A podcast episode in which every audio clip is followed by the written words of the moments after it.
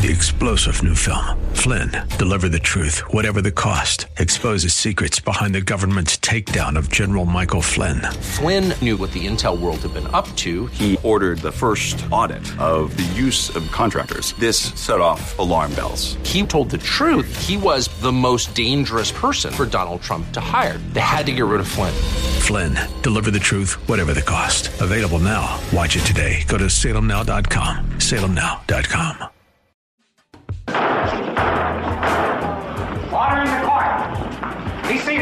It's time for Talk Law Radio with Todd Marquardt. Todd Marquardt, attorney at law in Texas. If you're a millionaire or a thousandaire, Talk Law Radio is now on the air. Call in with your business law question, your elder law question, veteran aid, Medicaid, build a business to get paid.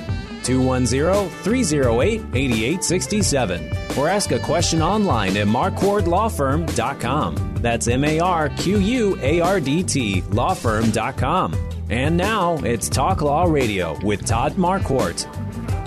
Welcome to the Sunday edition of Talk Law Radio.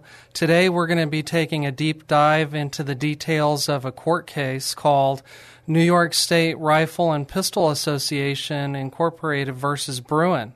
It's a United States Supreme Court case that determined a New York law was unconstitutional because it infringed on the Second Amendment to the United States Constitution. But the reason that the Bruen case is so important is because the analysis from Bruen will be used to determine whether the ATF can change the definition of terms to restrict the purchase of certain firearms. This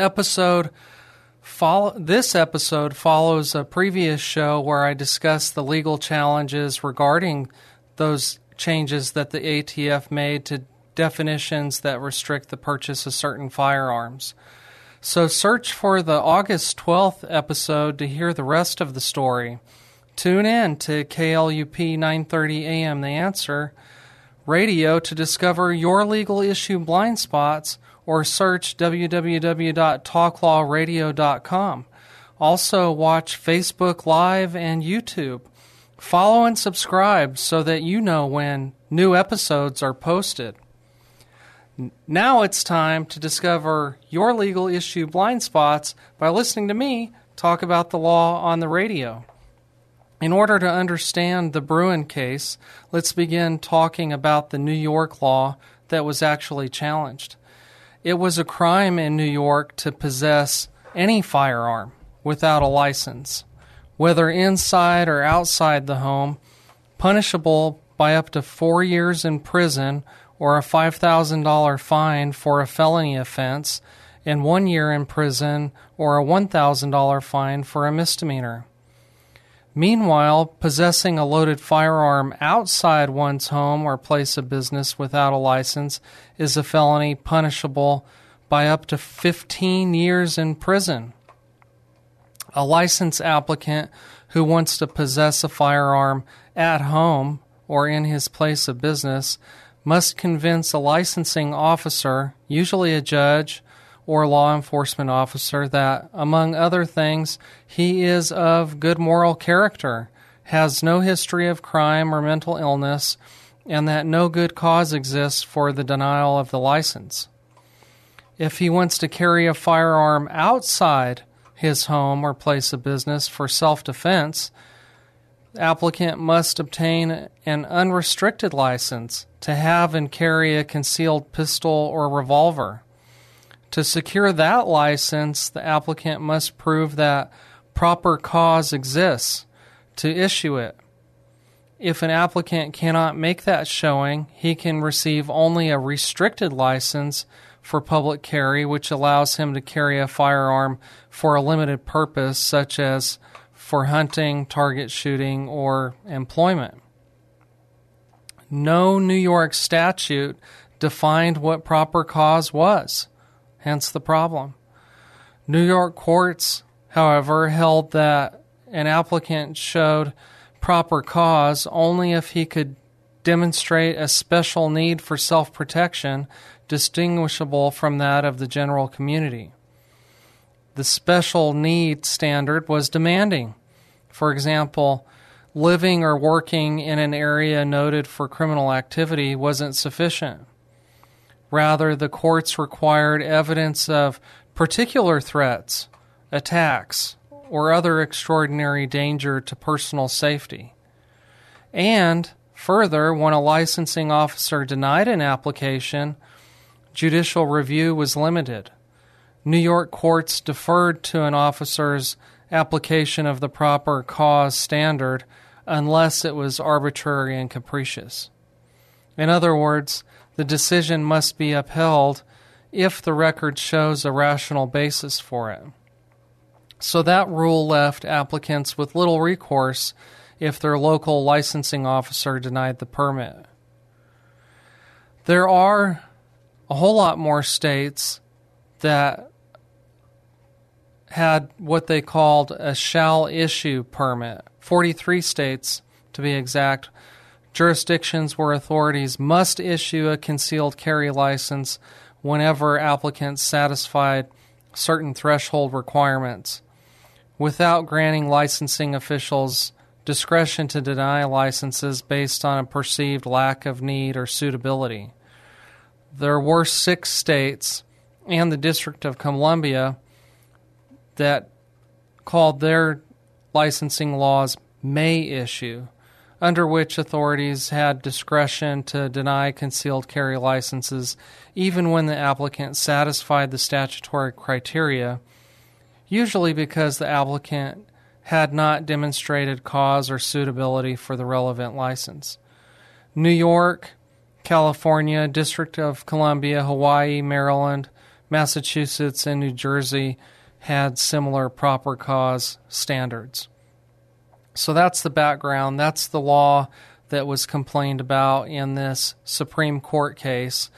And this case is important because the justices of the Supreme Court established a standard by which all other challenges to the Second Amendment or challenges to law that affect the right to keep and bear arms would be judged. Now let's talk about the specific plaintiffs of the case and what they went through to get here. The petitioners were Brandon Koch and Robert Nash, who were law-abiding adult citizens in New York. Koch lived in Troy while Nash lived in Averill Park. And there was a third petitioner, the New York State Rifle and Pistol Association, Incorporated, which was a public interest group organized to defend the Second Amendment rights of New Yorkers. Both Koch and Nash were members.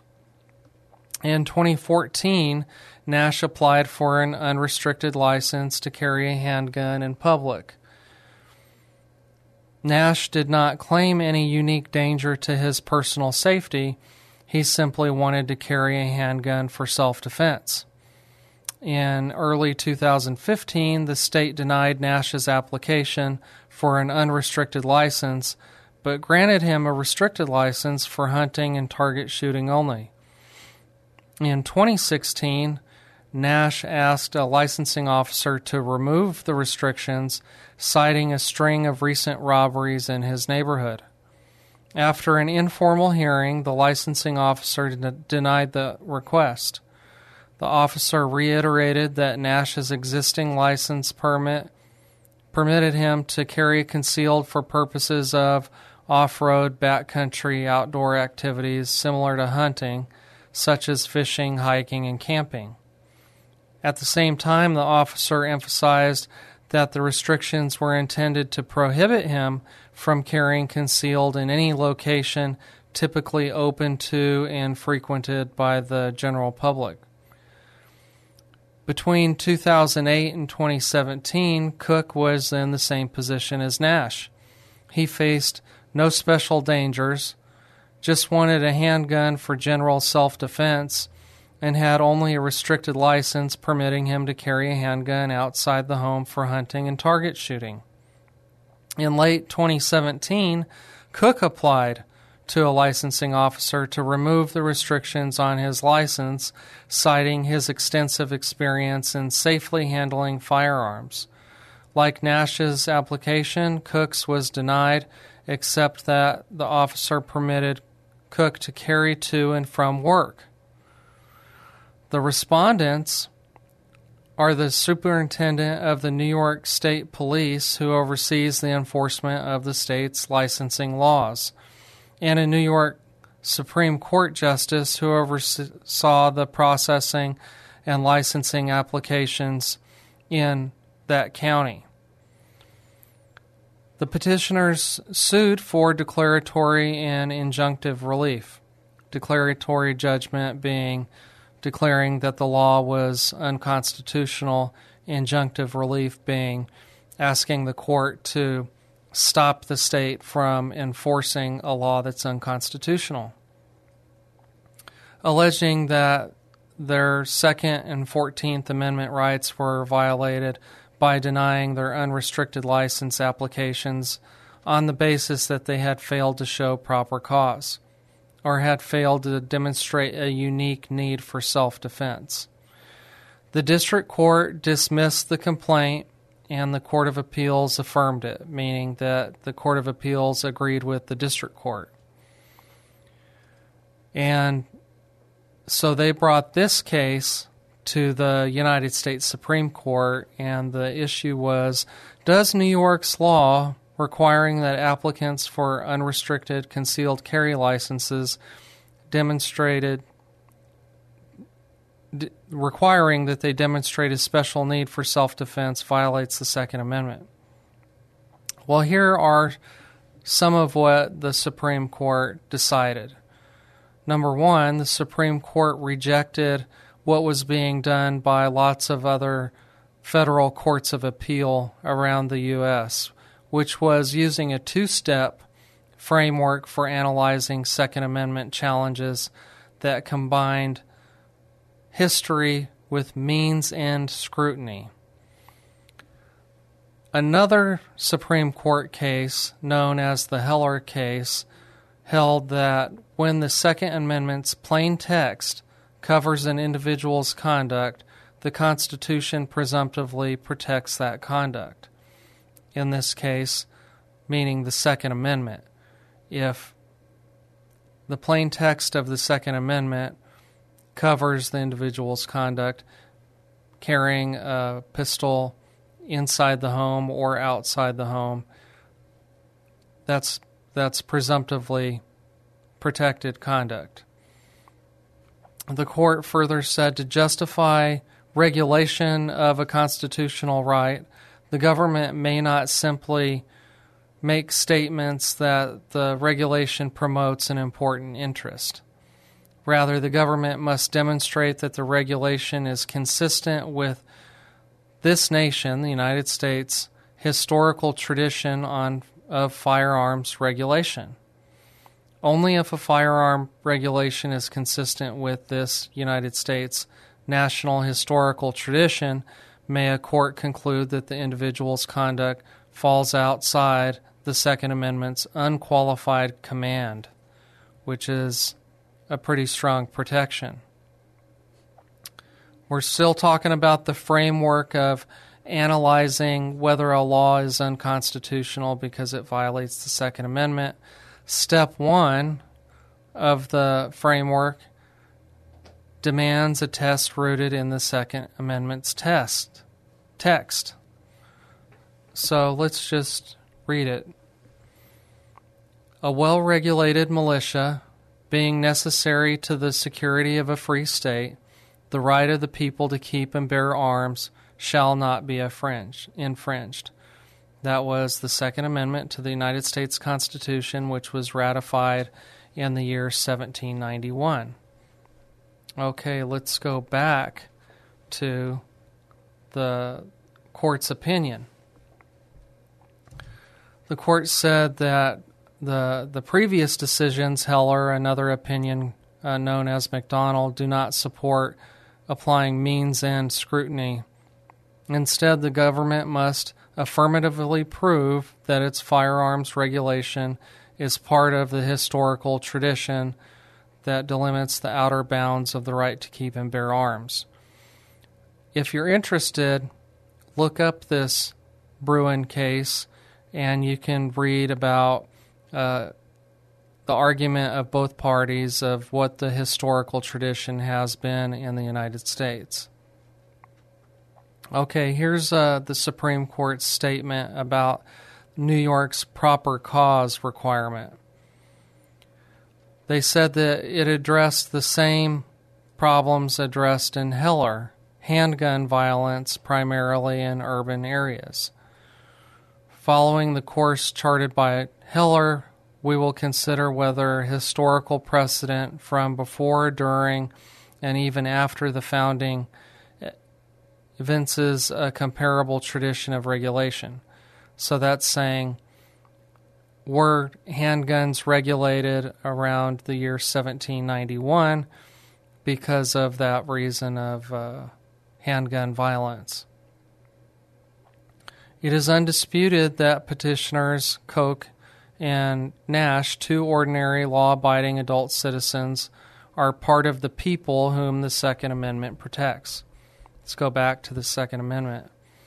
A well-regulated militia being necessary to the security of a free state, the right of the people to keep and bear arms shall not be infringed. So what the court was saying is Koch and Nash are people as mentioned in the Second Amendment.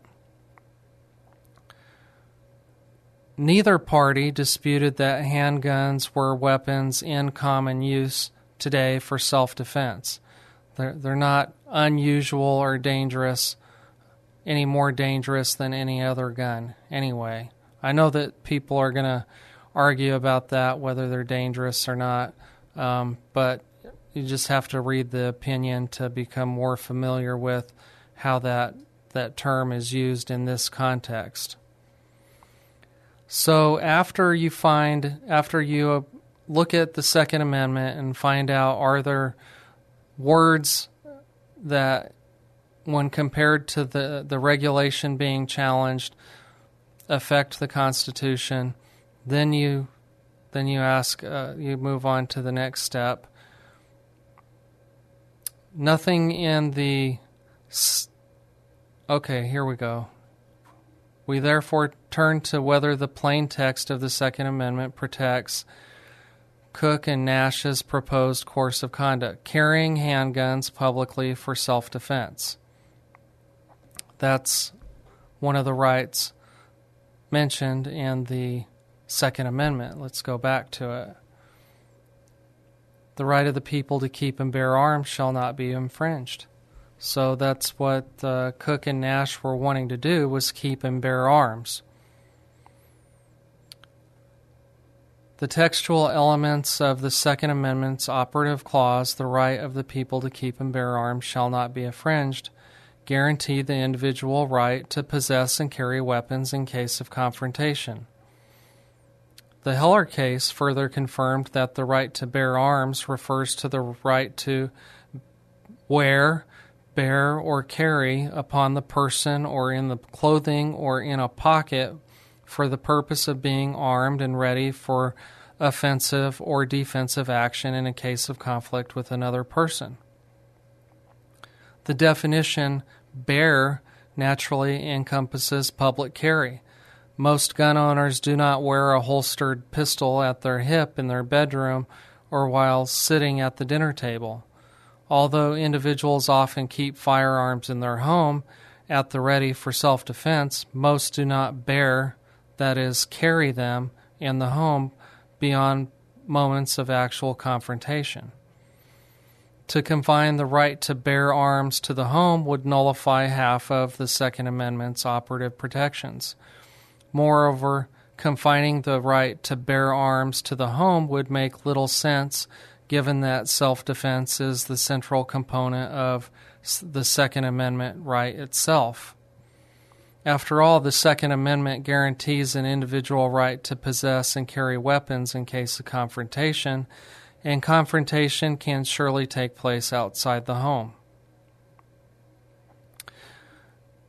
The need for armed self-defense is perhaps most acute in the home, but it's not insignificant elsewhere. Many Americans face hazards greater outside the home than in it. The text of the Second Amendment reflects that reality. The Second Amendment's plain text thus presumptively guarantees the petitioners Cook and Nash a right to bear arms in public for self-defense. So then the burden fell on the respondents to show that New York's proper cause requirement was consistent with the United States national historical tradition of firearm regulation. And they didn't find that. I'll just cut to the chase there. If you want to read all about the history of the regulation of firearms, they do go into greater detail in this case. So let's recap some of the analysis. In those previous cases, Heller and McDonald, the court held that the Second and 14th Amendment protected an individual's right to keep and bear arms for self-defense. The normal and ordinary meaning of the Second Amendment's language. The operative clause, the right of the people to keep and bear arms shall not be infringed, guarantees the individual right to possess and carry weapons in case of confrontation. Most rights, like this one, the right secured by the Second Amendment is not unlimited.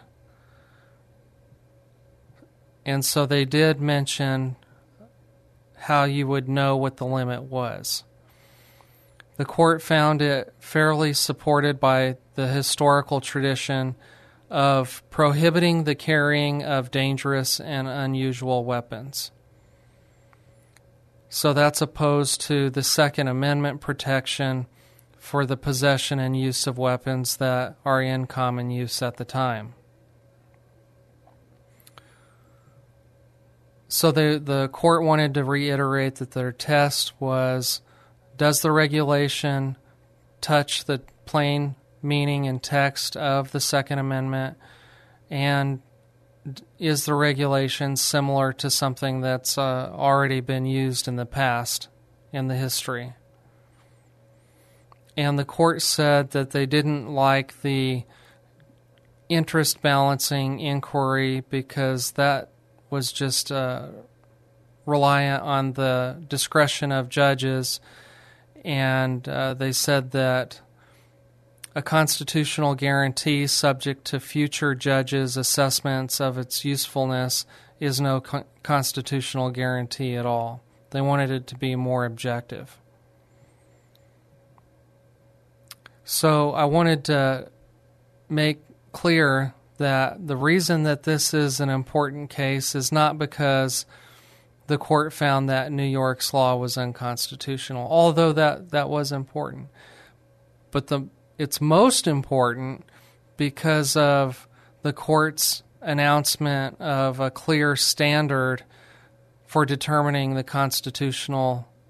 constitutionality of gun laws in the future as well.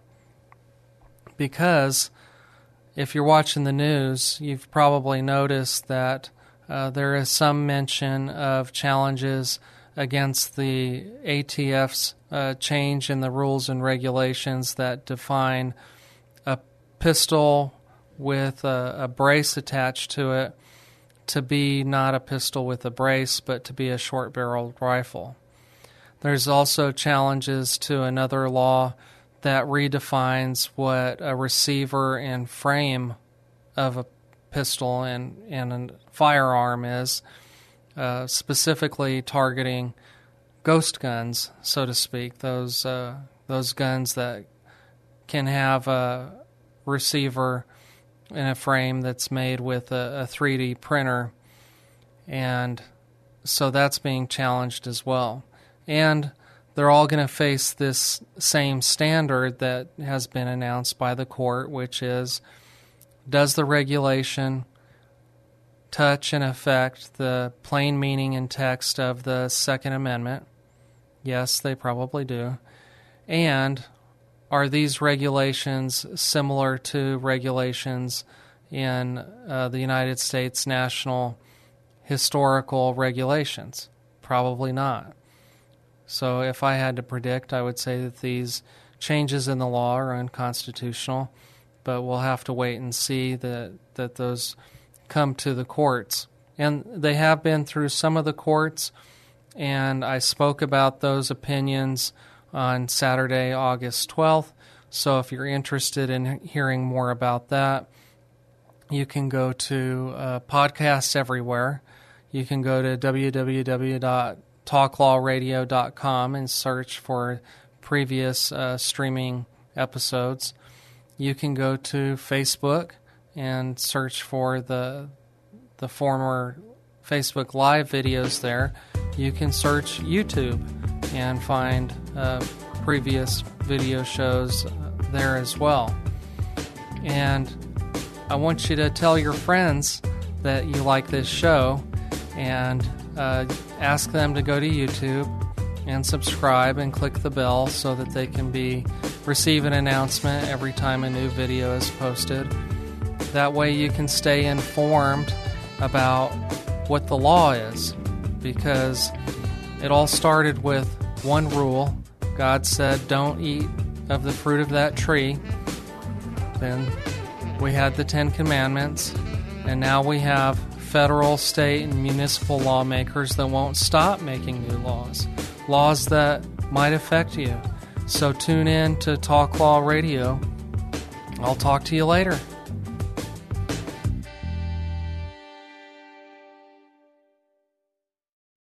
Three-star General Michael J. Flynn, head of the Pentagon Intelligence Agency, knew all the government's dirty secrets. He was one of the most respected generals in the military. Flynn knew what the intel world had been up to. He understood its funding. He ordered the first audit of the use of contractors. This set off alarm bells.